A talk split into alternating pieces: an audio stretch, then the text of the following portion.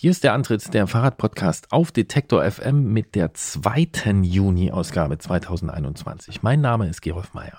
Verrückt. Ich bin Christian Bollert und freue mich sehr, dass es diese zweite Ausgabe gibt und dass wir vielleicht, ich weiß gar nicht, wie wir damit in Zukunft umgehen, ob man das überhaupt noch sagen muss und so, aber jedenfalls ja, ja, zweite Ausgabe, jetzt immer zweimal im Monat. Ja, da haben wir, haben wir noch gar keine Sprachregelung gefunden, wie Nee. wir das jetzt machen. Ja. ja. Naja, Finden haben, wir noch. Finden wir noch. Wir haben ja Zeit, Christian. Haben wir. Ja, Du willst über Fahrradfahren reden. Lass mich raten.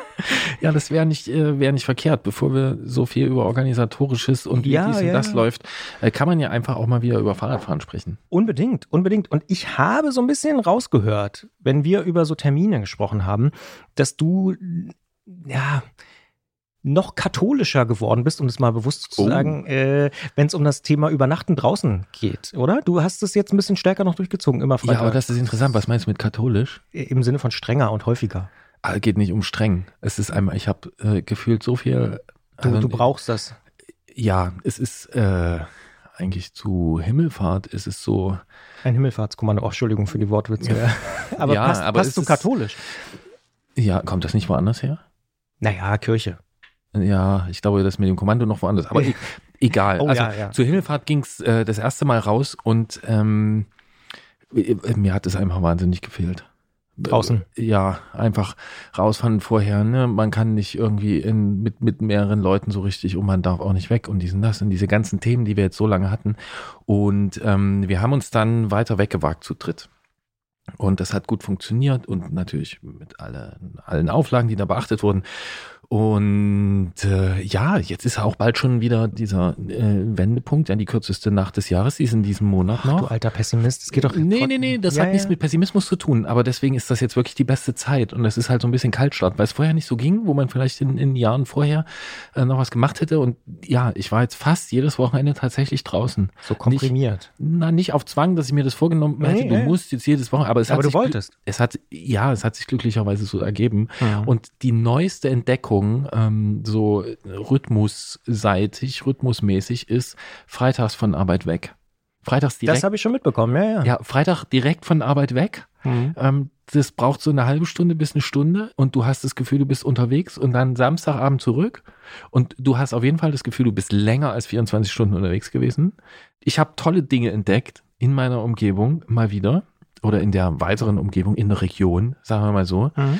Ähm, ja, und du bist Samstagabend zurück und du hast halt schon richtig wie ein, wie, ein, wie ein ganzes Wochenende gehabt und dann hast du noch Sonntag. Also das genieße ich doch sehr und es wirkt sich Das heißt, auch. du nimmst die Sachen schon mit auf Arbeit, um es Ja. mal so zu sagen, und fährst von dort wirklich los. Also einmal habe ich mich abholen lassen. Ach, geil. Äh, direkt. Wie von Mama und Papa früher aus dem Genau, da war der Kollege Mhm. Klötzer dabei. Ja. Dann, kam, dann kam er vorbei und noch äh, zwei andere Kollegen.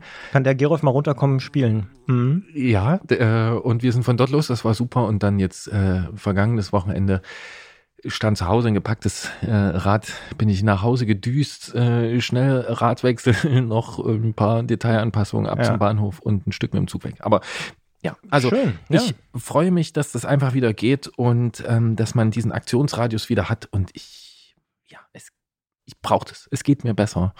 Und äh, ja, Man sieht es auch in dem Leuchten in deinen Augen, wenn du davon erzählst. ja, und wie sagt man dann so Digital Detox? Also einfach Gerät ausmachen, vielleicht mal irgendwie ein Foto, aber einfach irgendwie Zeit haben, wieder mit Freunden sich auszutauschen, äh, irgendwo mal abends zu, zu sitzen und ähm, Gespräche zu führen, die man vielleicht nicht führen würde, wenn man in einer anderen Umgebung wäre. Ähm, so, ja, alles Das ist so deine Lockerung. aktuell, ja. Aktuell Ja. bin ich da wirklich auf dem Film. Ja. also macht einfach verdammt Spaß und ich äh, brauche das gerade. So, jetzt habe ich aber genug geschwärmt. Christian, du und dein in der vergangenen Ausgabe vorgestelltes äh, Titan-Rennrad, wart ihr, seid ihr ab und zu mal unterwegs? Wir beide sind auch ab und zu mal unterwegs. Aber tatsächlich ist es bei mir gerade so ein bisschen anders. Ich locker gerade wieder so ein bisschen die Handbremse. Ich hatte gerade meine zweite Impfung, habe da ein bisschen Mhm. bewusst mal eine Woche nichts gemacht, weil ich das auch so ein bisschen nicht riskieren wollte.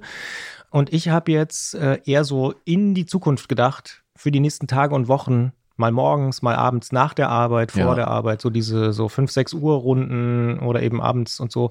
Da, da habe ich Bock drauf. Also, Fünf, sechs Uhr Runden heißt, das, du fährst morgens um fünf los? ja.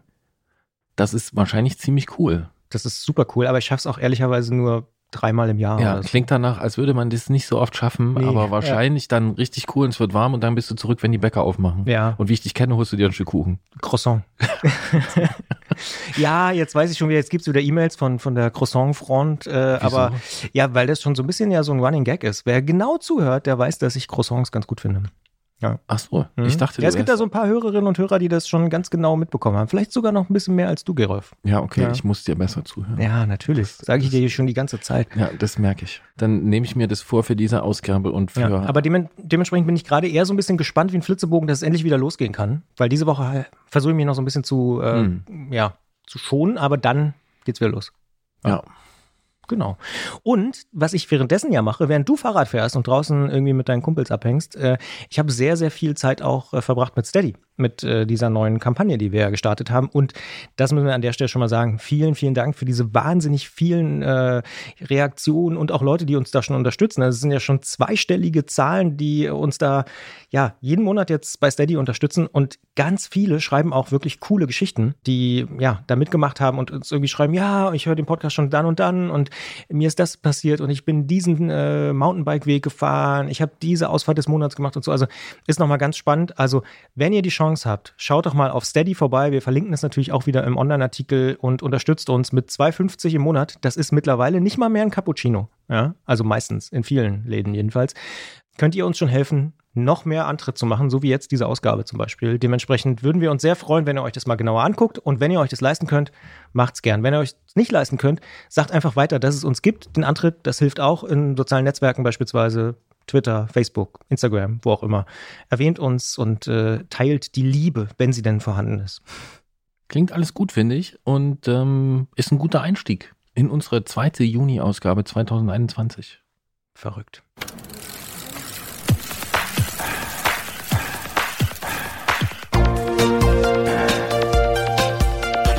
Antritt. Alles rund ums Radfahren bei Detektor FM. In diesem zweiten Juni-Podcast 2021 sprechen wir mit Kerstin aus München. Denn die ist zu Pfingst mit dem Rad einmal ziemlich weit durch Bayern gefahren. Von München ging es bis nach Hof in zwei Tagen und dann auch noch ein Stück zurück. Wir sprechen über diese Reise zu den Eltern und ein bisschen auch in die Kindheit und wie sich das angefühlt hat für Kerstin. Total spannend. Und jetzt fällt mir auf, wo wir drüber reden, Pfingsten, Himmelfahrt, katholisch, Vielleicht ist da doch noch irgendwie ein bisschen was. Aber äh, das äh, ist nur so eine Beobachtung von mir. Vielleicht irre ich mich auch. Wir sprechen aber auch mit Silvia Schenk, der ehemaligen Präsidentin des Bundesdeutscher Radfahrer. Die eine oder der andere mag sich daran erinnern. 2001 ist sie mal Präsidentin geworden, galt damals als totale Revolution. Hat dann nicht so gut funktioniert im Verband, aber egal. Sie war auch mal die Leiterin der Arbeitsgruppe Sport bei Transparency International. Und wir sprechen über die Vergabe und die Absage der Bahn-Europameisterschaften an Belarus. Denn diese hätte ja Ende Juni stattfinden sollen ist aber inzwischen wegen der Ryanair-Entführung abgesagt worden und auch völlig zu Recht. Ich glaube, da gab es ein ziemlich eindeutiges Urteil, dass man da keine Europameisterschaft stattfinden lassen kann. Eigentlich hätte Ende Juni, genauer gesagt vom 23. bis zum 27. Juni, in Belarus, was früher Weißrussland genannt wurde, die Europameisterschaft im Bahnradsport stattfinden sollen. Doch seit der erzwungenen Notlandung einer Ryanair-Maschine im Mai und der Verhaftung des belarussischen Regimekritikers Roman Protasevich hat der Europäische Radsportverband die EM in Minsk abgesagt. Schon ein paar Tage vorher hatte der Bund Deutscher Radfahrer die Teilnahme abgesagt. Inzwischen ist die EM mit ungewissem Austragungsort auf den Oktober dieses Jahres verschoben worden. Silvia Schenk ist von 2001 bis 2004 Präsidentin des Bundesdeutscher Radfahrer gewesen und von 2006 bis 2013 hat sie sich bei Transparency International im deutschen Vorstand insbesondere mit dem Sport beschäftigt. Silvia Schenk hat beispielsweise auch lange die Arbeitsgruppe Sport von Transparency geleitet. Sie ist also kurzum eine Frau, die sich mit dem schwierigen ja, Thema Sport, mit der Großgemengelage Sport und Politik auskennt und wir freuen uns, dass wir mit ihr über dieses Thema sprechen können, was ja momentan auch ohne Frage ganz viel in in Bewegung noch ist. Ich sage Hallo und schönen guten Tag, Frau Schenk. Hallo, guten Tag, ich grüße Sie. Ist denn die Absage der Bahnrad-EM aus Ihrer Sicht zu spät gekommen? Auf jeden Fall, weil es ist ja schon viel früher reagiert worden, sowohl vom IOC als auch insbesondere vom Internationalen Eishockeyverband und von den modernen Fünfkämpfern. Die Weltmeisterschaft, die jetzt gerade zu Ende gegangen ist im Eishockey, sollte ja ursprünglich in Lettland und Weißrussland stattfinden und ist dann nur auf äh, Lettland konzentriert worden. Das ist, glaube ich, schon Anfang März oder wann entschieden worden. Also ist einige Zeit her. Und genauso hat der moderne Fünfkampf seinen Weltcup verlegt, ähm, der die Entscheidung war auch ungefähr zur selben Zeit wie im Eishockey. Also der Radsport hat sehr, sehr spät reagiert, denn die Pressionen gerade auf äh, Sportlerinnen und Sportler in Belarus, die gibt's jetzt ja schon seit Monaten. Ja, und da stellt man sich natürlich die Frage, ob das im Radsport äh, nicht bekannt ist. Denn äh, es ist ja bekannt, dass der Ruf des belarussischen Regimes mindestens zweifelhaft ist. Ähm, spielen solche Fragen bei der Vergabe nach wie vor keine Rolle? Also bei der Frage der Vergabe sah das ja noch nicht so aus. Äh, die Situation ist, dass nach den Wahlen im vergangenen Jahr, deren Rechtmäßigkeit ja angezweifelt wird von der Opposition und nach den vielen Protestaktionen, die es gegeben hat, wo auch Sportlerinnen und Sportler an vorderster Front mit dabei waren, in Minsk und anderen belarussischen Städten, dass da äh, der Druck auf die Sportlerinnen und Sportler durch das Regime unglaublich zugenommen hat. Man muss sehen, dass äh, bis, ich glaube, Ende Februar, Anfang März äh, Lukaschenko, also der Diktator in Weißrussland, zugleich Präsident des Nationalen Olympischen Komitees war. Das ist dann beanstandet worden vom Internationalen Olympischen Komitee, weil eben das Nationale Olympische Komitee die Sportlerinnen und Sportler überhaupt nicht geschützt hat. Kein Wunder, wenn der Präsident des Landes zugleich auch ähm, Präsident des NOKs ist. Dann ist jetzt der Sohn von Lukaschenko der Präsident des Nationalen Olympischen Komitees. Es bleibt also alles bestens in der Familie und damit haben die Sportlerinnen und Sportler überhaupt keine Chance.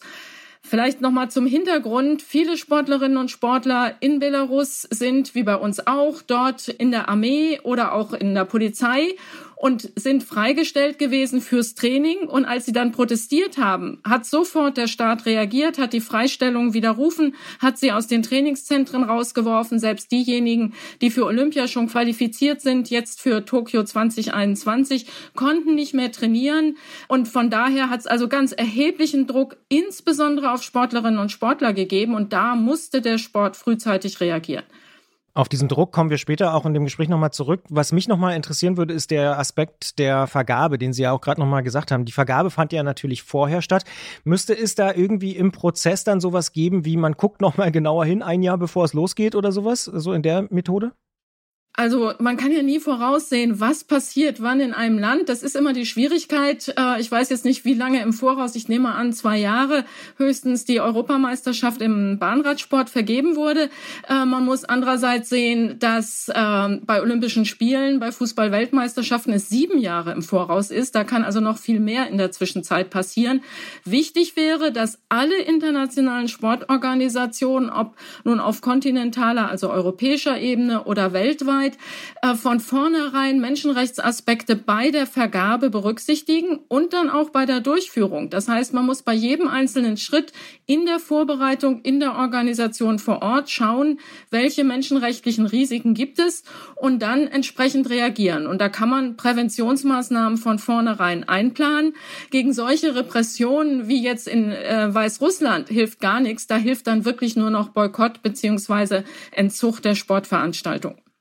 Sie sagen, da hilft nur noch Boykott. Jetzt gibt es ja aber auch tatsächlich Leute, die sagen, na ja, der Sport ist doch unpolitisch. Das IOC oder auch die FIFA, die betonen das ja immer mal wieder. Und Sport könne doch Begegnungen schaffen und Verständnis überhaupt erst möglich machen. Was sagen Sie denn dazu? Das ist ja grundsätzlich nicht falsch, dass Sport Begegnungen schafft. Ich bin auch eine, die sagt, also Boykott ist das alleräußerste Mittel, was aber nicht heißt, dass es nie angewendet werden darf. Also nochmal, wenn der Staatspräsident, der Diktator selber Präsident des NOKs ist oder seinen Sohn dorthin schickt, wenn er Sportlerinnen und Sportler unter Druck setzen lässt und noch nicht mal die Sportverbände und das Nationale Olympische Komitee die Sportlerinnen und Sportler schützen, dann geht in dem Land gar nichts mehr. Dann kann man nicht guten Gewissens dorthin fahren. In anderen Zusammenhängen äh, gibt es durchaus Möglichkeiten, dass der Sport etwas bewegt. Nur muss man dann eben auch von vornherein ganz klar menschenrechtliche Sorgfalt, so heißt das heutzutage, anwenden. Also konzentriert auch Maßnahmen umsetzen, die dafür sorgen, dass keine Menschenrechtsverletzungen passieren. Sie haben vorhin die Situation von Sportlerinnen und Sportlern in Belarus schon mal angesprochen. Ich würde trotzdem gerne nochmal nachfragen, unter welchem Druck stehen Athletinnen und Athleten, vor allen Dingen, wenn sie sich vielleicht nicht ganz konform verhalten? Also wir haben das ja generell, dass das IOC zum Beispiel Meinungsäußerungen von Athletinnen und Athleten einschränken will, auf gar keinen Fall auf dem Podium. Die Diskussion läuft weltweit. Äh, also ein bisschen Druck gibt's überall, aber in, in Belarus hat das eben nochmal völlig andere Formen angenommen, dass alleine die Teilnahme an Protesten, und zwar an friedlichen Protesten, äh, dass alleine die dazu geführt hat, dass ganz erhebliche Maßnahmen gegen Athletinnen und Athleten ergriffen wurden. Einige sind auch im Gefängnis gelandet, sind also kurzfristig verhaftet worden. Andere sind eben aus ihren Trainingsmöglichkeiten rausgeworfen worden, hatten gar keine Chance mehr überhaupt ihren Sport zu betreiben. Äh, und aktuell ist es so, dass äh, Verfahren eingeleitet worden sind gegen zwei Aktivisten, die sich eben für die Sportlerinnen und Sportler in Weißrussland eingesetzt haben und die jetzt ihrerseits äh, verfolgt werden und denen drohen Haftstrafen. Jetzt haben Sie im Vorfeld uns auch nochmal darauf aufmerksam gemacht, dass Transparency International sich da auch engagiert. Sie haben da sozusagen auch eine eigene Aktion dazu. Was, was machen Sie denn da? Wie engagieren Sie sich? Also das hat insofern eine etwas längere Geschichte, als Transparency sich ja eigentlich vorrangig um das Thema Antikorruption kümmert. Wir aber seit 2010, 2011 und den Vorgängen um die FIFA-Vergabe nach Katar und Russland, wo ja sowohl Korruptionsfragen sich stellten, als auch Menschenrechtsprobleme, äh, sehr eng international mit Menschenrechtsorganisationen zusammenarbeiten. Die Sport and Rights Alliance gibt es seit 2014. Das ist ein Zusammenschluss zum Beispiel von Amnesty International, Human Rights Watch, internationalen Gewerkschaften, Football Supporters Europe und Transparency International Deutschland. Und wir kümmern uns um unterschiedliche Themen und haben deshalb sehr frühzeitig auch schon angefangen, solidarisch mit den Sportlerinnen und Sportlern in Belarus vorzugehen vorzugehen, ähm, haben die unterstützt, äh, haben Resolutionen gemacht und jetzt aktuell setzen wir uns eben für die beiden belarussischen Akteure ein, die versucht haben, Geld zu sammeln, um die Sportlerinnen und Sportler zu unterstützen und die nun ihrerseits verfolgt werden. Dann weiten wir den Blick vielleicht noch mal ein bisschen. Es hieß ja auch im Vorfeld, wenn man sich das mal anschaut, es hätte sonst niemand die Kosten für die Bahn-EM übernehmen wollen. Haben wir im Westen, wenn man das mal so sagen darf, so pauschal, andersrum auch ein Problem damit, keine Großveranstaltungen mehr ausrichten zu wollen und dann gehen die eben oft an autokratische Systeme, wie jetzt in diesem Fall? Also das wundert mich jetzt, äh, weil die Bahn-EM meines Wissens durchaus auch schon in westlichen Demokratien stattgefunden hat. Also ich kann jetzt nicht die, die letzten zehn Austragungsorte aufzählen, aber ich weiß zumindest aus der Vergangenheit, dass das durchaus nicht nur in, in Autokratien war. Aber es ist natürlich so, dass äh, gerade solche Länder sehr viel leichter Geld locker machen, auch für eine Veranstaltung, die vielleicht nicht ganz so attraktiv ist oder sie sogar mehr Geld dafür aufwenden, als eine westliche äh, Demokratie aufwenden würde, um sich eben damit auch schmücken zu können. Also Lukaschenko versucht ja sehr gezielt, äh, sich über den Sport auch ein positives Image zu verschaffen. Das merkt man ja an, an verschiedenen Aktionen, die da laufen. Er lässt sich auch beim Eishockeyspielen mit Wladimir Putin dann fotografieren. Also da spielt Sport als eine Möglichkeit, sich positiv darzustellen, eine wichtige Rolle. Und gerade da muss der Sport, müssen die Verbände aufpassen, dass sie sich eben nicht instrumentalisieren lassen. Wie konkret wirkt es dann in dem Fall denn dieses äh, Schmücken? Also welche Auswirkungen hat das und wie, wie, wie kraftvoll ist das für so ein Regime wie Belarus? Also es hieß ja vorhin, der, der Sport behaupte, er sei unpolitisch. Äh, Thomas Bach macht das übrigens nicht mehr. Als er IOC-Präsident wurde, 2013, 2014, hat er in einer seiner ersten großen Reden vor den Vereinten Nationen gesagt, der Sport ist immer auch politisch und kann sich dem gar nicht entziehen. Das bedeutet aber eben auch die Verpflichtung, sich nicht instrumentalisieren zu lassen. Wir haben Gott sei Dank inzwischen weltweit eine Situation, dass es nicht mehr so einfach ist, dass sich eine Diktatur mit Sport schmücken kann, weil eben die Zivilgesellschaft äh, und die auch investigative Journalisten und andere sehr schnell dann dabei sind und sagen, hoppla, ähm, da wird versucht, den Sport zu instrumentalisieren. Das darf nicht passieren. Aber natürlich kann es nach innen und nach außen immer noch wirken, zumindestens bei Einzelnen, wenn ein Land sagt, hier alles wunderbar, bei uns hat diese oder jene Sportveranstaltung stattgefunden, wir haben eine wunderbare Organisation geliefert, alles gar nicht so schlimm bei uns. Und da muss eben dringend aufgepasst werden. Sonst ist der Sport auf eine negative Art und Weise politisch genau so, wie er eigentlich nicht sein will. Jetzt sprechen wir hier äh, schwerpunktmäßig über den Radsport. Wie würden Sie da den Radsport einordnen im, im Vergleich zu anderen Sportarten? Äh, hat man da auch solche, sage ich mal, äh, zweifelhaften Vergaben oder zweifelhaften Kooperationen oder ist das vor allen Dingen ein Radsportproblem? Also der Radsport hat sicherlich noch einen Nachholbedarf in der Frage, wie hält das mit den Menschenrechten? Die FIFA hat ja inzwischen seit 2016, 2017 ein Menschenrechtskonzept, arbeitet dort ganz systematisch die einzelnen Themen ab. Das heißt jetzt nicht, dass die FIFA alles schon richtig macht, aber sie ist auf einem sehr, sehr guten Weg. Das werden Ihnen Amnesty International, Human Rights Watch und andere auch bestätigen. Ausgelöst natürlich durch die Situation in Katar.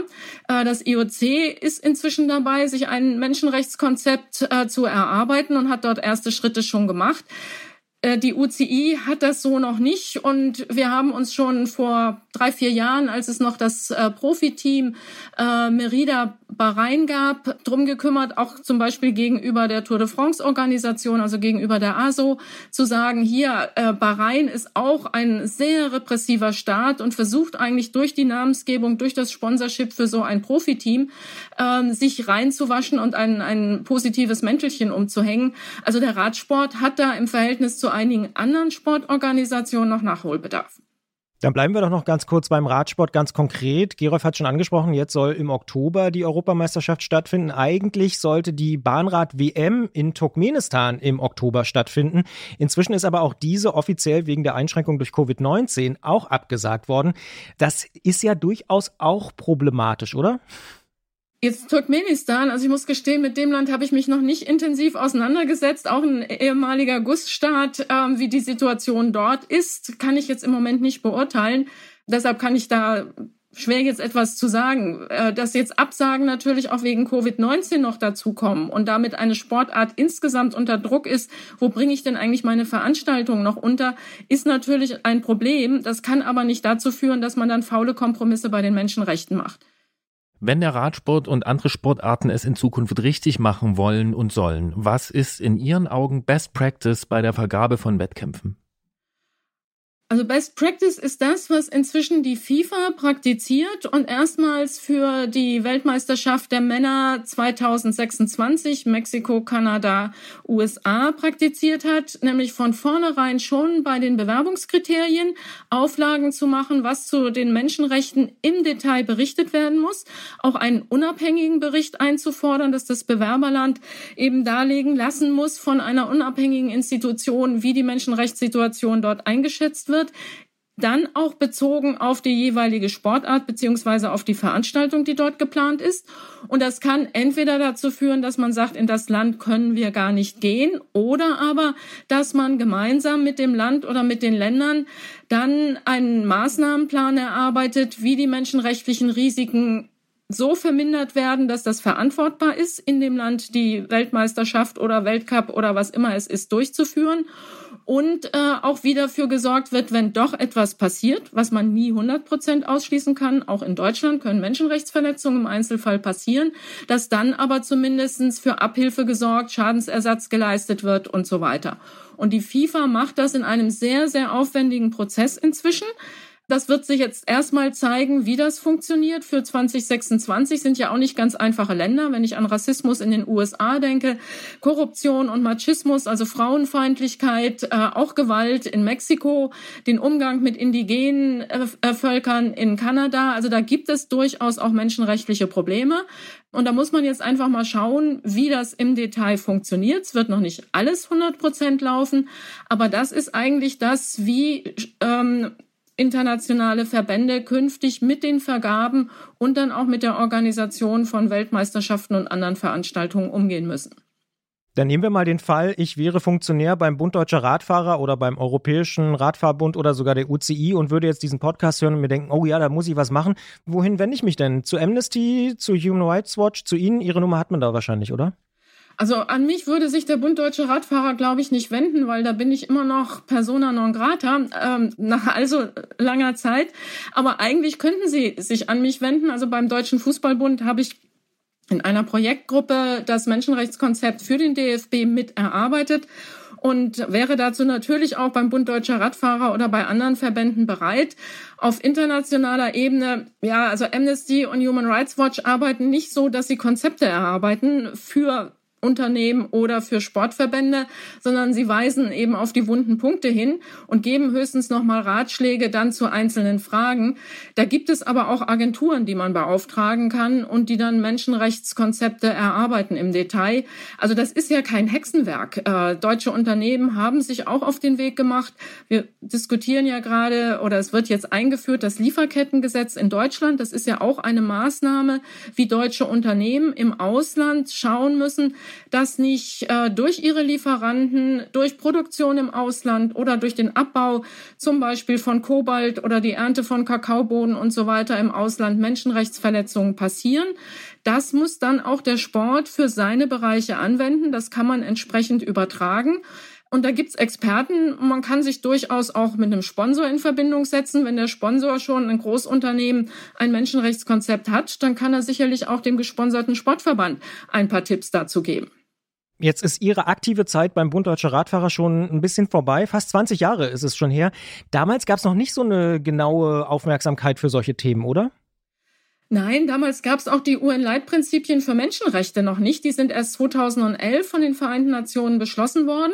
Die wurden erarbeitet ab Anfang des Jahrtausends. Auslöser war damals der UN-Generalsekretär Kofi Annan, der sagte, es genügt nicht, den Staaten den Schutz der Menschenrechte zuzuschreiben. Das war das bisherige Konzept. Die Staaten sind alleine zuständig, die Menschenrechte in ihrem Staatsgebiet zu schützen.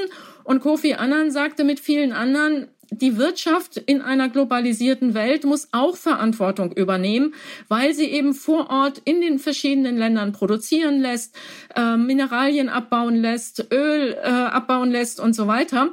Und nur wenn die Wirtschaft sich auch dann um ihre Verantwortung kümmert, in Zusammenspiel am besten mit den jeweiligen Staaten, dann kommen wir mit den Menschenrechten voran. Deshalb wurden diese UN-Leitprinzipien in einem jahrelangen Prozess erarbeitet.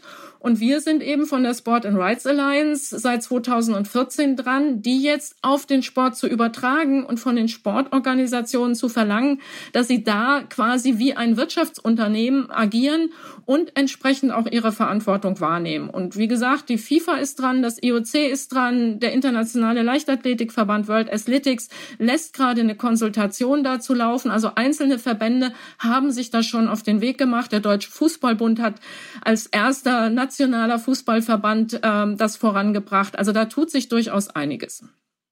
Eigentlich hätte Ende Juni, genauer vom 23. bis zum 27. in Belarus, die Europameisterschaft im Bahnradsport stattfinden sollen. Wird sie jetzt nicht, unter anderem wegen der Ereignisse, die wir alle mitbekommen haben in den letzten Wochen und Monaten. Und wir haben darüber gesprochen mit Silvia Schenk und vor allen Dingen auch über die ja, politische, menschenrechtliche Verantwortung von Sportverbänden, von Organisatoren, von Großveranstaltungen. Wir danken sehr für das Gespräch und für die Einblicke. Danke auch und tschüss interessantes Gespräch mit Silvia Schenk in einem Jahr, in dem Sportveranstaltungen abgesagt werden aus verschiedenen Gründen. Das überlagert sich ja hier auch noch. Ne?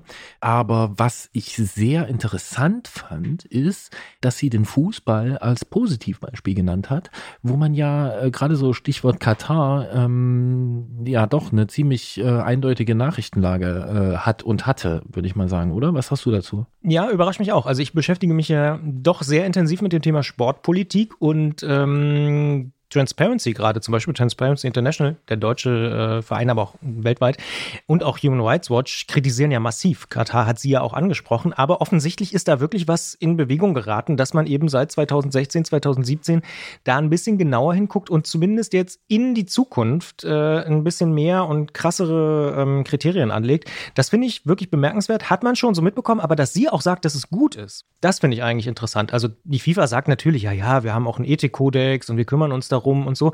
Aber dass sie sagt, nee, nee, die machen das schon ernsthaft und dass auch der DFB da dabei ist, muss man sagen, also habe ich so in der Form auch noch nicht gehört von Amnesty, Human Rights Watch oder Transparency. Ja, muss man sich aber auch vergegenwärtigen, dass sie eigentlich die WM 2026 angesprochen genau, hat. Genau, weil, na klar. Äh, also fünf Jahre im Voraus. Das zeigt wahrscheinlich auch, wie lang es dauert, um da an der Stelle was zu verändern.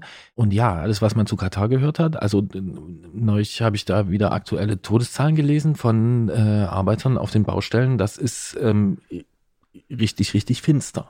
Total. Und wenn man sich auch mal anguckt, wo tatsächlich die aktuellen Großveranstaltungen alle so stattfinden, dann muss man sich schon fragen. Das war jetzt nicht nur Turkmenistan und äh, was wir hier jetzt angesprochen haben, Belarus, sondern Olympische Spiele, die nächsten Sommerspiele, die, die äh, Winterspiele in Peking, äh, also solche Sachen, das ist schon, ja, darf man schon fragwürdig äh, bezeichnen oder auch die Fußball-WM in Russland und so. Also da, da gab es schon viele, viele Fragen. Ähm, Katar hast du schon genannt. Ähm, aber eben, ich finde, ist auch wirklich ein Aspekt, dass äh, viele Regionen und Städte eben auch sagen, gerade jetzt in Schweden, in Deutschland, in der Schweiz und so, nö, wollen wir nicht. Winterspiele oder Sommerspiele wollen wir uns gar nicht erst drauf bewerben. Deswegen ist echt ein, ein sehr, sehr spannendes Thema, ähm, wie, man, wie man da in den nächsten Jahren damit umgeht. Mhm, und ich wollte dich gerade noch fragen, hast du einen Bezug zu diesen Großereignissen selber? Also ist das für dich was, wo man, äh, wo du sagst, das gehört irgendwie dazu, zu meinem Sportjahr, dass dann immer mal eine WM, eine EM, Olympia, sonst irgendwas ist? Oder ist es bei dir auch eher so wie bei den Schweden, die du eben genannt hast, mhm. oder anderen mhm. äh, Nationen, dass es für Christian Bollert persönlich auch so ist, ja, okay, das sind halt so Großveranstaltungen, die gab's mal, aber so richtig äh, relevant sind die für mich nicht mehr. Wie ist das für dich? Das ist lustig, wo du mich darauf ansprichst, weil mein allererster Impuls, und deswegen sage ich es jetzt auch, ist äh, Olympia 2000 in Berlin. Das ist so die erste Olympiabewerbung, die in meinem Kopf äh, aufgetaucht ist. Und da habe ich damals gedacht, was ist denn das für eine bescheuerte Idee, Olympia in die Stadt zu holen? Das wird doch alles nur teurer, man muss riesen Bauprojekte machen, danach wird es wieder abgerissen und so weiter.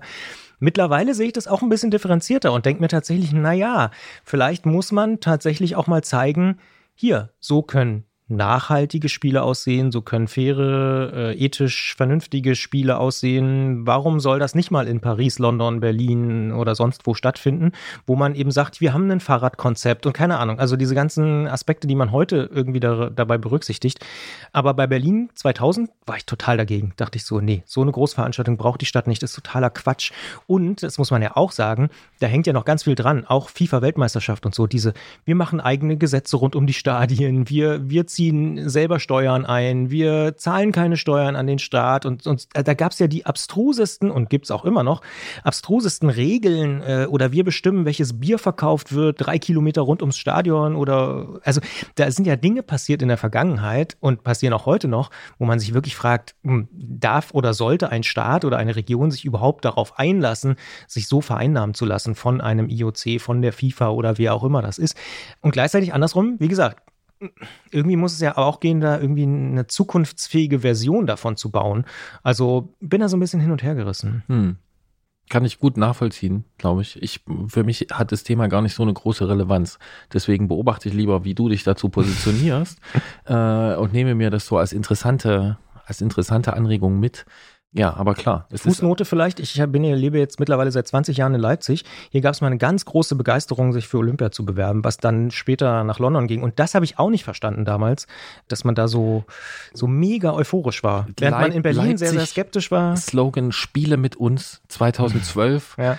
Das Logo habe ich auch nie verstanden. Ich würde aber auch sagen, die Begeisterung war nicht, war nicht ungeteilt es gab durchaus auch Leute, die das kritisiert haben. Das stimmt, aber ich bin hier auch von Menschen aus Leipzig angezählt worden, so nach dem Motto, wenn du hier lebst, dann musst du dafür sein. Oh, und so. Also das waren da, wirklich so ganz, ganz schlimme Debatten, die ich damals auch geführt habe. Da begeben wir uns auf den Terrain. Da ja. wird es dann wirklich irgendwie sehr schwierig. Und äh, ja. wir sprechen ja auch über was, das liegt eine Weile zurück.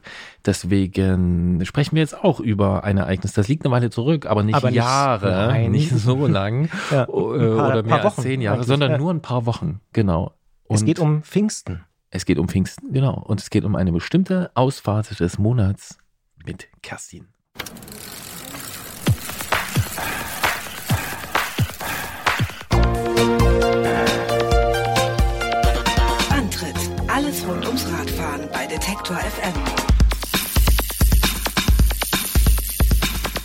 Ihr wisst es, wir wissen es natürlich auch und es bleibt natürlich auch weiterhin so. Der Antritt auf Detektor FM ist überhaupt keine Einbahnstraße, nein, ganz im Gegenteil. In der Ausfahrt des Monats sprechen wir in jeder Ausgabe dieses Podcasts mit einer Person über ein Erlebnis, das er oder sie auf dem Rad gehabt hat. Egal ob Weltreise oder Trainingsfahrt, ob Hochleistungserlebnis oder eben auch entspanntes Gleiten auf Alltagswegen, nehmt uns einfach ein Stück mit auf eure Ausfahrten. Und auch in dieser Ausgabe klappt das wieder wunderbar, denn wir sprechen mit Kerstin aus München. Die ist zu Pfingsten mit dem Rennrad längst durch Bayern gefahren, um ihre Eltern zu besuchen. Von München ging es bis nach Hof und zurück. Und wir wollen drüber reden und sagen, hallo Kerstin. Hallo, grüßt euch bei ihr beiden. Zwei Tage von München nach Hof mit dem Rennrad, das klingt für uns so gut, dass wir sofort sagen würden, da sind wir dabei. War es auch gut? Ja, auf jeden Fall. Also das war eigentlich echt eine tolle Aktion. Ähm, sowohl im Vorhinein als auch im Nachhinein. Also ich habe ähm, zwar sehr am Wetter gezweifelt, aber im Endeffekt ist dann alles noch ganz okay geworden. Du hast für den Hinweg zwei Tage gebraucht. Da fragt man sich natürlich vielleicht auch in diesen Zeiten mit sinkenden Inzidenzen, wie und wo hast du geschlafen? Ich habe in einem Hotel übernachtet. Weil also eben aufgrund des Wetters also draußen übernachten für mich jetzt nicht in Frage kam. Und das war der 21. Mai. Und da war der erste Tag, wo man wieder quasi Übernachtungen buchen konnte. Okay, und dann war es auch kein Problem, da äh, diese Übernachtung einfach einzuloggen genau. sozusagen. Man brauchte keinen Nachweis oder sowas. Ähm, den habe ich trotzdem gebraucht, aber ich hatte Corona und bin quasi als Genesene und habe so einen Zettel, dass ich die Erkrankung hatte. Ah, das, ja. ist, das ist 2021, dass man auch solche Fragen dann stellt. So, Herr Hotel, und das ging schon bei euch. Ähm, äh, ja. Wie, wie lange hattest du deine Eltern denn äh, nicht gesehen vor diesem Besuch? Ähm, tatsächlich ein ganzes Jahr. Äh, also das war jetzt wirklich äh, Zeit, dass wir uns mal wieder treffen. Also eigentlich war geplant, dass ich äh, Weihnachten zu Besuch komme natürlich und genau in der Zeit hatte ich Corona. Und deswegen fiel dann Weihnachten und Silvesterbesuch aus. Und jetzt habe ich einfach ein bisschen abgewartet, dass meine Eltern geimpft sind auch. Das war mir jetzt wichtig vor allem. Und ja, jetzt besuche ich sie mal wieder. Das heißt, der Kontakt vorher hat auch nur dann per Video und Telefon stattgefunden? Genau, ja, ja. Also das sind wir ziemlich gewohnt. Also wir sehen uns eigentlich nicht so oft. Wir telefonieren oft ähm, und ähm, meistens kommen meine Eltern oft vorbei, weil sie viel mit dem VW-Bus reisen. Aber das ging natürlich auch im letzten Jahr nicht so gut. Deine Mail oder Nachricht, die du uns geschrieben hast, klingt so ein bisschen wie tatsächlich trotzdem auch so eine Reise in die Kindheit, also zu den Eltern. Was hast du denn da so alles wiedererkannt auf dem Weg dorthin? Also vor allem am zweiten Tag. Also am ersten Tag bin ich eigentlich komplett durch Neuland gefahren, ähm, was jetzt auch für mich echt spannend war, weil ich war halt viel hier in München, also jetzt vor allem dieses ganze Jahr und das letzte. Und dadurch kenne ich eigentlich fast jeden Weg schon in- und auswendig. Und jetzt mal vollkommen neue Wege zu fahren irgendwie, das war also das Erste, was einfach mir besonders gefallen hat an der Ausfahrt und was mir eigentlich auch das Rennradfahren wieder ähm, ähm, nochmal ähm, toller gemacht hat. Und am zweiten Tag kam ich dann halt so in die Gegenden, wo wir viel äh, früher Wandern, Segeln, im Winter langlaufen waren und da waren dann die ganzen Schilder hier Loipe. Also es war ja auch kalt genug, dass die fast noch hätte da sein können.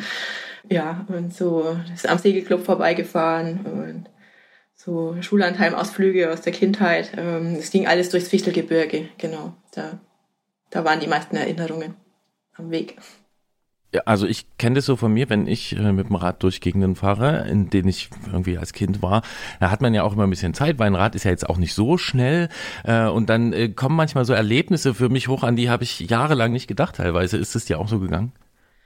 Ja, tatsächlich. Also zum Beispiel eben gerade an, an, dem, an dem Segelclub vorbei. Also ich hatte früher einen Opti und bin als Kind äh, viel gesegelt und da kamen halt auch so Erinnerungen, wo mal Kumpel, der aufs Boot steigen wollte, dann ins Wasser dabei gefallen ist. Und, ähm, genau, weil einfach auch gerade so starker Wind war an dem Tag. Also ich hatte ja echt äh, einen ziemlich stürmischen Tag erwischt.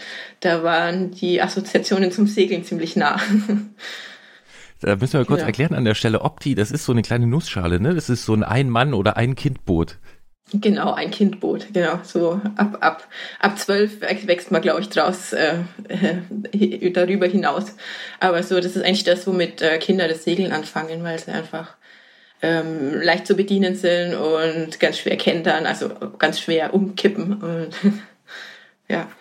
Ja, ist ganz spannend, was ihr beide ja auch so erzählt, dass äh, wenn man dort wieder hinkommt, wo man schon mal war und wo man vor allen Dingen vielleicht in der Kindheit war, das geht mir auch so, wenn ich dann mich so Potsdam nähere oder Stahnshof und Kleinmachnow, dann merke ich auch, ah ja, guck mal, dann ist da noch, da musst du da links und das ist doch die Strecke und so und hier geht's jetzt gleich bergab und so. Ist es auch so, dass je näher du dem äh, ja, Haus deiner Eltern gekommen bist, dass man dann auch so das Gefühl hat, immer schneller zu werden, also dass ein wie so anzieht, wie so ein Magnet? Ja, man ist in Gedanken mehr beim Ziel, glaube ich. Je näher man dem Ziel kommt, desto mehr ist man in Gedanken beim Ziel. Also wo ich so am ersten Tag eigentlich nicht so drüber nachgedacht habe, wie ist es jetzt in Hof anzukommen, ähm, waren so die letzten ähm, ja, 40 Kilometer oder so war es eigentlich mehr die Gedanken, ähm, wie genau fahre ich jetzt durch die Stadt und äh, wie ist das, wenn ich dann ankomme und sind die Eltern daheim oder unterwegs und das kam, ja, das kam dann eigentlich erst so am Ende. War dann Pfingsten gut mit den Eltern? Ja, das war super. Also die haben sich halt auch sehr gefreut, dass die Tochter mal wieder da ist. Und also ähm, ja, auch mein Vater radelt selber viel und der hat dann auch ähm, quasi äh, war halt sehr neugierig, wo ich entlang gefahren bin und ähm, hat selber dann immer erzählt, wo er jetzt da schon mal geradelt ist, mit welchem Bekannten und was er noch vorschlagen würde und hat mir dann auch für den Rückweg Vorschläge gemacht. Das war eigentlich echt nett. Ja. Das klingt wirklich gut. Apropos Rückweg. Äh, für die Hinfahrt hast du zwei Tage gebraucht, für den Rückweg nur einen, wenn ich es richtig verstanden habe. Das klingt nach einer ziemlich ausgedehnten Etappe, oder? Äh, nein, im Gegenteil. Also ich muss gestehen, ich war am Rückweg ähm, schon relativ müde noch von dem, weil ich hatte eigentlich nur einen Tag Pause dann ähm, weil ich am Dienstag hier wieder Termine hatte. Und deswegen ähm, bin ich am Rückweg dann nur den ersten Teil zurückgefahren und dann mit dem Zug den Rest. Genau. Ich wollte unbedingt über den höchsten Berg im Fichtelgebirge fahren, das ist der Schneeberg und da geht eine asphaltierte Straße bis zum Gipfel, also da steht halt so ein Turm drauf und den wollte ich unbedingt mitnehmen und das hat mich dann auch schon ganz schön geplättet für den Tag, weil es früh beim Losfahren noch sehr kalt war und dann kam da gleich nach 40 Kilometern der Schneeberganstieg und danach ähm, dachte ich eigentlich nur noch, ähm, okay, vielleicht nehme ich den Zug doch eine Station früher. ja. Finde ich vollkommen legitim. Kann man da komplett rüber und dann auf der anderen Seite wieder runter oder muss man dann dieselbe Strecke wieder zurück auf den Schneeberg? Man muss dieselbe Strecke zurück. Also ist quasi ähm, die Fahrstraße, die geht, glaube ich, so bis knapp ähm, auf 700. Ist der Pass in Anführungszeichen, also Fichtelgebirge sind die Pässe, Pässe etwas niedriger. Und dann geht eine Stichstraße zum Gipfel hoch, die auch keine Autos fahren. Ähm, der, der Gipfel ist dann 1051 Meter. Ja, genau. Und die muss man wieder runter, diese Stichstraße. Und es war halt relativ steil dann schon. Also ich bin am kleinsten Gang gefahren. dann äh, ging es trotzdem noch schwer. ja. Du hast auch schon angesprochen, dass es relativ kühl war. Und wenn ich mich recht entsinne, war es im Mai ja in Deutschland insgesamt relativ kühl. Ich glaube insgesamt sogar ein Stückchen zu kühl im Verhältnis der, der Jahre und so. Äh, war das auch ein großes Thema, das Wetter bei der Fahrt? Ja, also ich bin eigentlich losgefahren, obwohl die Vorhersage ziemlich schlecht war. Also ähm, bin dann extra früh losgefahren, also ja, relativ früh losgefahren, damit ich vor dem angesagten Regen in München wegkomme. Und ähm, dann hatte ich tatsächlich den ähm, bei der Auf Rauffahrt ähm, die ganze Zeit Regenwolken hinter mir, aber bin die ersten fünf Stunden trocken geblieben und die, dann waren noch zwei Stunden im Regen bis zum Hotel. Deswegen war es schon gut, dass mit dem Hotelzimmer, weil halt war, es war eigentlich alles nass und ähm, das ist über Nacht ganz gut getrocknet. So ein Hotelzimmer hat ja meistens einen Föhn, wo man ein bisschen nachhelfen kann. War das eigentlich ähm, ein Problem da, das Rennrad mitzunehmen? Das erlebe ich in Deutschland immer mal wieder. Musstest du da lange verhandeln? Ähm, nee, weil das war als Bett und Bike ausgeschrieben. Ähm, also die haben da sowas öfter. Das liegt da auch an dem Navradweg. Und ähm, da habe ich dann vorher schon angefragt und sie meinte, sie haben den Fahrradabstellraum, also weil im Zimmer wäre Teppich, da könnte ich es nicht mit reinnehmen. Und das war, das war so wie ein Teil von einer alten Burg, das zum Hotel ausgebaut wurde. Und die hatten dann unten im Burgkeller in den Gewölben da Fahrradabstellplätze. Und ich habe halt so ein Minischloss dabei, was ich eh für, wenn ich mal kurz in Edeka rein will oder so, dann nehme. Also so ein ganz kleines. So als optische äh, Klausicherung. ja, äh, das war dann eigentlich kein Problem. Also ich war auch das einzige Rad. Das war eh auffällig. Ich war eigentlich die ganze Zeit die einzige Fahrerin auf der Strecke. Du wolltest noch was zum Wetter am zweiten Tag erzählen, glaube ich, ne? Genau, da war es so, also am ersten Tag waren die Regenwolken hinter mir und ich bin vor denen weggefahren und am zweiten Tag war der Regen vor mir und ich bin ihm hinterhergefahren. Also sprich, die Straßen waren pitchnass äh, von Anfang an und ich dachte die ganze Zeit, äh, wann, wann, wann fängt's jetzt an? Aber der Wind war schneller als ich und hat die Wolken vor mir hergeblasen. Also daher bin ich dann von oben trocken geblieben an Tag zwei. Aber ich finde ja oft, von unten nass werden ist viel schlimmer. Also eigentlich bin ich auch keine Regenfahrerin, aber nach diesem schlechten Wetter in diesem Jahr gewöhnt man sich an so vieles. Also ich fand es jetzt eigentlich nicht so schlimm. Also es war auch, ja, es ging von der Kälte her. Ähm. Das ist bei Christian auch herkunftsbedingt, denn da, wo er herkommt, da regnet es kaum. Deswegen ist er da immer ein bisschen empfindlich. Ähm, ich finde das auch nicht so schlimm, wenn die Straßen nass sind. Ich finde, das sieht sogar äh, ganz schön aus, wenn dann die Sonne drauf scheint. Apropos, schön, äh, du hast große Teile Bayerns durchquert und du bist auch Fotografin. Du wirst also sozusagen auch ein Auge haben für schöne Regionen. Ähm, wir müssen dich jetzt fragen, es ist vielleicht eine schwere Frage, wo ist denn am schönsten auf der Strecke? Ähm, also am schönsten war eigentlich dieses Licht an sich, also weil es halt so unheimlich klar war durch den starken Wind, durch den vielen Regen, also dass die Luft so klar war. Und immer wenn da mal die Sonne rauskam, also das, das fiel mir eigentlich überall auf. Und am schönsten, schwer zu sagen, also ähm, ja, vergleichbar mit den Alpen ist es halt nicht. ähm, aber sehr schön, es sind, sind diese Radwege entlang der Flüsse. Also das, das hat mir eigentlich am besten gefallen, ja weil es da einfach ein bisschen offener ist. Also das Fichtelgebirge ist halt oft sehr, sehr ein bisschen düster, weil das recht dicht bewaldet ist und äh, ja, so diese dunklen Fichtenwälder sind dann doch ein bisschen düster. Also ähm, am schönsten fand ich die ja, Fichtelnab-Radweg, hieß einer, den hatte ich auf der Rückfahrt. Das ist eigentlich sehr schön. Also ist auch ganz beliebt beim, beim, bei Radfahrern. Ist auf einer alten Bahnstrecke, der überteert ist. Da bin ich ja ein großer Freund von, haben wir auch schon mal mit Gerolf hier darüber diskutiert. Äh, alte Bahnstrecken äh, teeren finde ich erstmal grundsätzlich meistens gut, aber es führt vielleicht nochmal zu einem anderen Thema.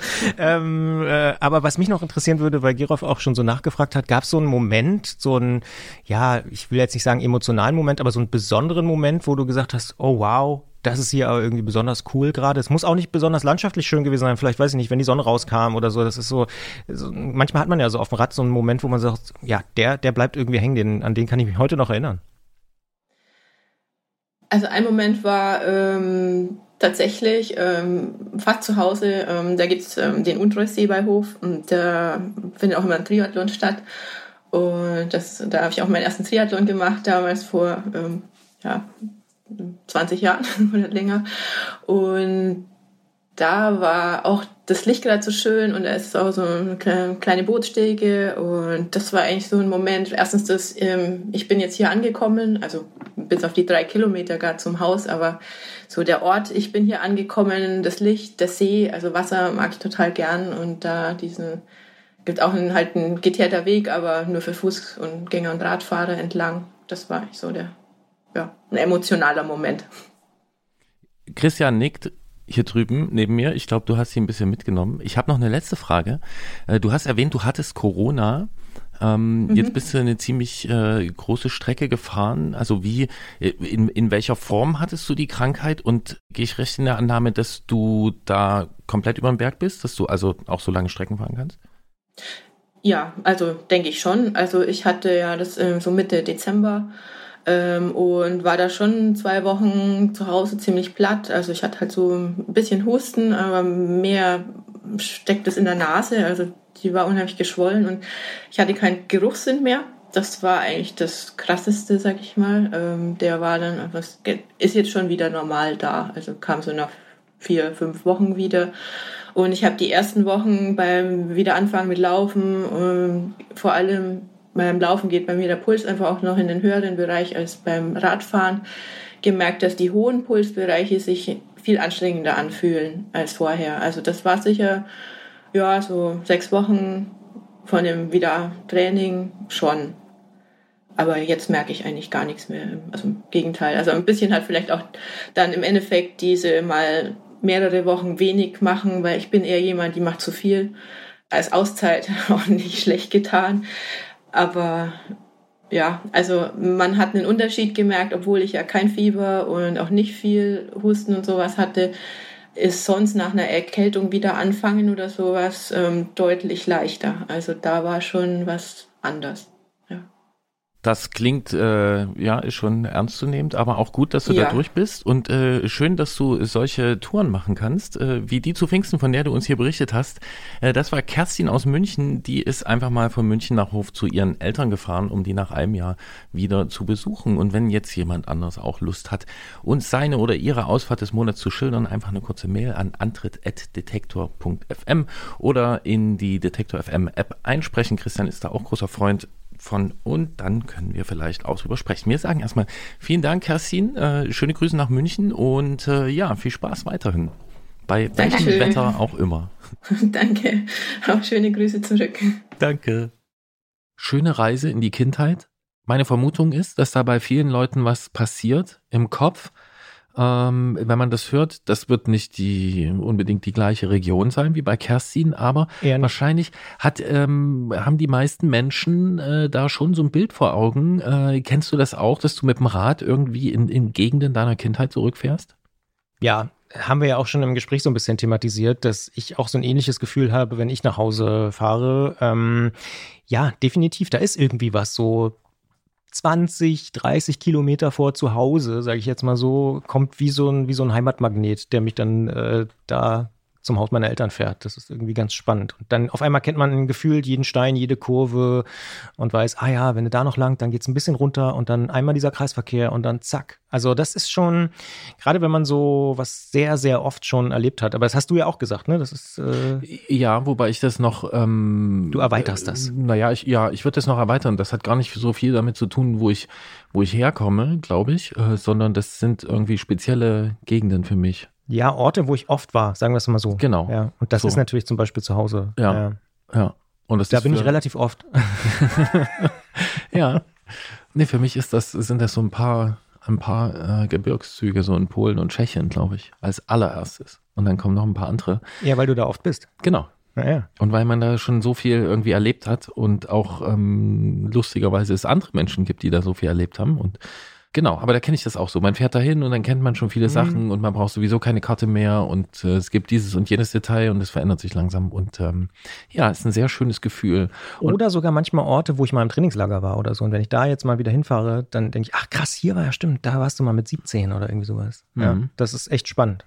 Ja, und das sind halt auch alles Sachen, die jetzt äh, wieder gehen. Möglich äh, werden. Genau. Und was man wieder machen kann, dann kommen wir wieder zu unserem Einstieg zurück, äh, zu diesen Ausfahrten. Äh, und ich habe jetzt erst, das, das war über den, über, über den Herbst und den Winter wie so ein, wie so ein, naja, zusammenreißen und geht halt nicht und so, ne?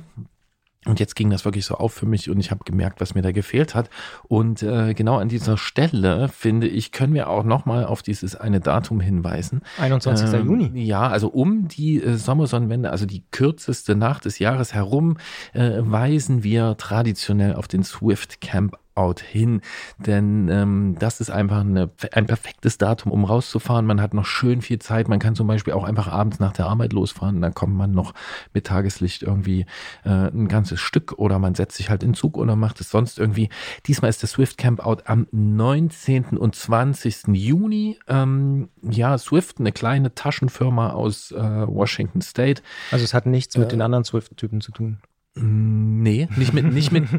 Die wollen ja auch nicht, dass man rausfährt. Ja, und es ist auch eigentlich egal, wer das macht. Ja. Ähm, es ist nur für mich irgendwie damit verknüpft und wir erwähnen das jetzt hier, ähm, dass die immer dazu aufrufen, aber eigentlich ist es völlig egal, ob es man. Es gibt auch andere Taschenhersteller. es gibt ganz viele andere Taschenhersteller, aber es ist eine schöne Erinnerung, äh, dass man das macht und es einfach mal äh, ein bisschen genießt und wir haben ja auch in diesem Jahr drüber gesprochen schon, wie man sich da am besten verhält und ich schätze unsere Hörerinnen und Hörer auch so ein, dass die das alle schon ziemlich gut wissen und ähm, Leave No das, Trace. Leave No Trace, dass man das einfach äh, genießen kann. Apropos Leave No Trace, erinnerst du dich an die, jetzt muss ich mich auch nochmal dran gewöhnen, an die vorletzte Ausgabe, an die Mai-Ausgabe? Mm, Ja. Ja, wir haben mit Jan Zander von Trailtech äh, gesprochen aus Wake Ja. bei Göttingen Ja.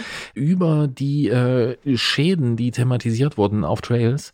Und Rolf hat uns dazu geschrieben äh, und er, er sagte, mir scheint, euch ist die Perspektive ein wenig abhanden gekommen. Ihr kennt die typischen Harvester-Schäden und besteht weiterhin drauf, dass Erosion durch Radfahren ein Problem ist. Sicher ist meine eingefallene Gartenmauer auch ein Problem, aber verglichen mit Hiroshima Ja, obwohl der Hiroshima-Vergleich vielleicht ein Ja, bisschen, gut, das ist äh, ja, äh, zugespitzt. Ja, das ja, sehr äh, zugespitzt äh, darf, ist, man, aber- äh, darf. Man, darf man gern machen. klar. Ja, ja. Mhm.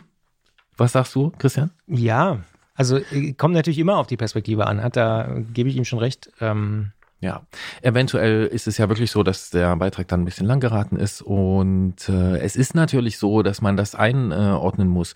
Ähm, es gibt Untersuchungen dafür, dazu, wie schädlich verantwortliches Mountainbiken ist und es ist ganz klar, dass das nicht schädlich ist ne? und dass es ohne weiteres möglich ist, sich auf Trails so zu verhalten, dass man die nicht beschädigt. Und natürlich ist es so, dass ein Harvester so einen Trail richtig zerballern kann und da braucht es sehr, sehr viele Mountainbiker, die das tun. Trotzdem haben wir uns an der Stelle gedacht, wir greifen ähm, äh, diesen Punkt auf, denn es scheint äh, für einige Radfahrerinnen und Radfahrer einfach auch ein Problem zu sein, dass sie sich selbst darüber ärgern, dass eben diese Abkürzungen gemacht werden äh, und dass äh, Wege verbreitert werden und Wege umgelegt werden. Und ich muss sagen, ich kenne da auch ein, zwei Stellen. Nichtsdestotrotz ist klar, äh, dass es äh, für die allermeisten ähm, kein Problem darstellt, diesen Sport so auszuüben, dass man Trails eben nicht schädigt. Ohne Frage. Und ich glaube, natürlich kommt es auf den Vergleich an und auf die Relation, aber für mich ist dann tatsächlich ein bisschen, aber es war ja auch ein Thema, war ja auch, glaube ich, wieder die Banane ähm, im Wald und so. Für mich ist das aber doch ein gutes Beispiel, weil natürlich ist es viel schlimmer, die Autobatterie im Wald wegzuwerfen, aber wenn ich sowieso keine Autobatterie in den Wald werfe, aber vielleicht jedes Mal die Banane, dann kann ich sozusagen, ich selber, Christian Bollert, eigentlich nur an der Banane arbeiten. Und ähm, da denke ich dann wieder, ja, klar, ist vielleicht nur ein Mini-Beitrag und so, aber seitdem wir das hier mal thematisiert haben, hatte ich auch schon, äh, ja, ja, ist das viel bewusster geworden, zum Beispiel Mhm. bei mir. So.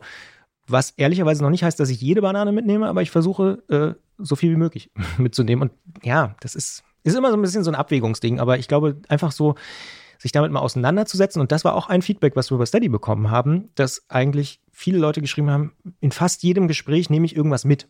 Und äh, wenn es nur ein Gedankenanstoß ist, dann haben wir schon viel erreicht. Viel mehr können wir in diesem kleinen, aber feinen äh, Podcast auch nicht leisten, äh, als vielleicht hier und da mal zum ja, Nachdenken, Mitdenken, drüber denken und vielleicht sogar Meinungen oder Ansichten revidieren, ähm, anzuregen. Sagen wir so, es Ja. war radfahrerische Selbstkritik. Ja. die aber natürlich eingeordnet äh, gehört. Und es ist natürlich auch noch äh, ganz andere Kritik zu üben und wir Ja. äh, werden das natürlich auch weitermachen und ähm, machen das auch äh, transparent. So schreibt uns zum Beispiel Olaf zur Ausfahrt des Monats von Katinka. Wir erinnern uns an den Raben.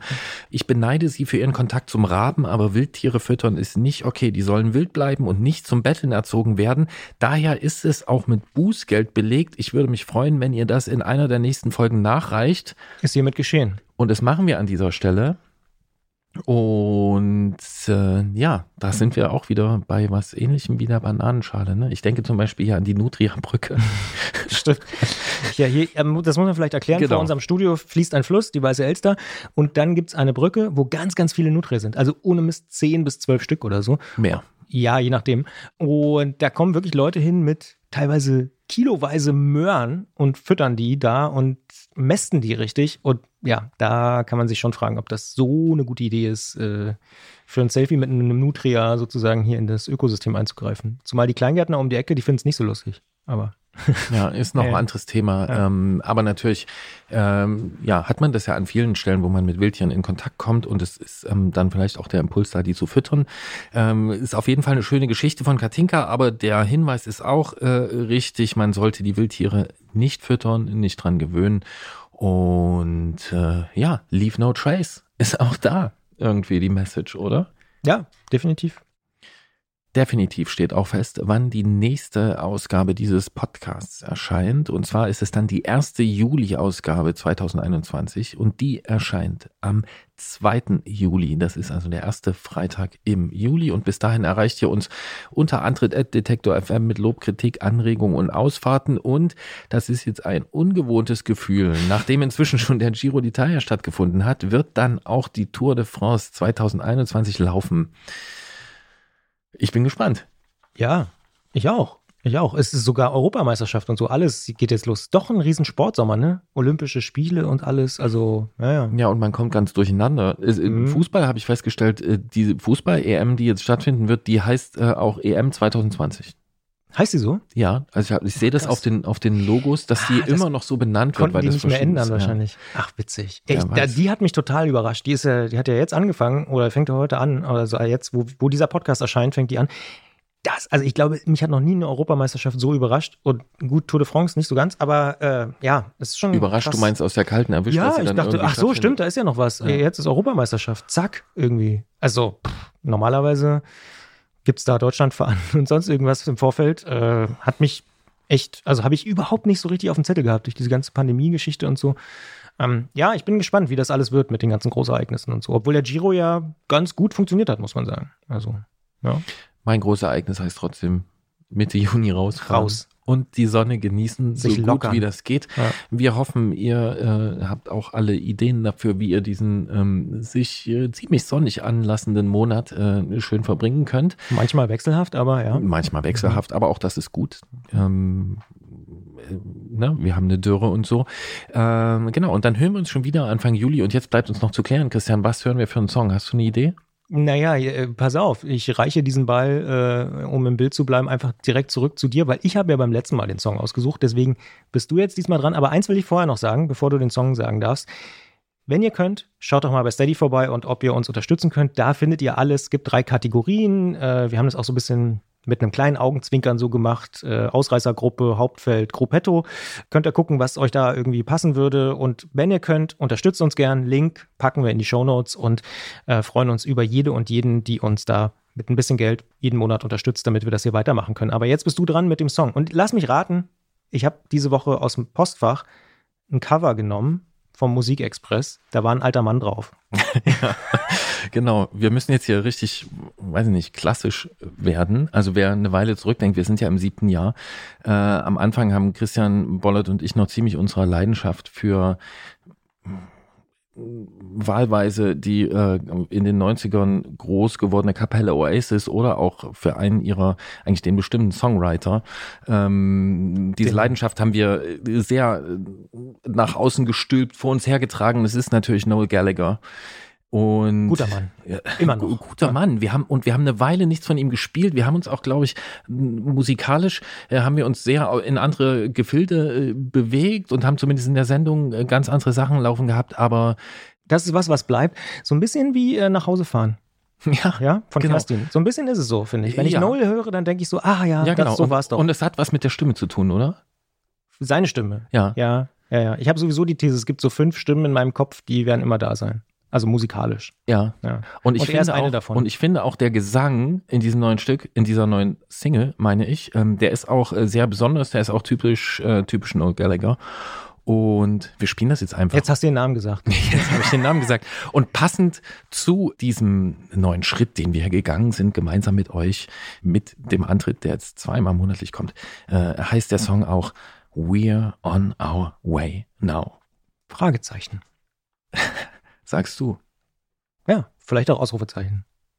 Ja. Und ich finde ja immer noch, ganz für mich, das ist mit einer der bestaussehendsten Männer im Musikbusiness. Er ist auf jeden Fall gut gealtert. Und er ist auch, Ja. muss man sagen, nicht verblödet.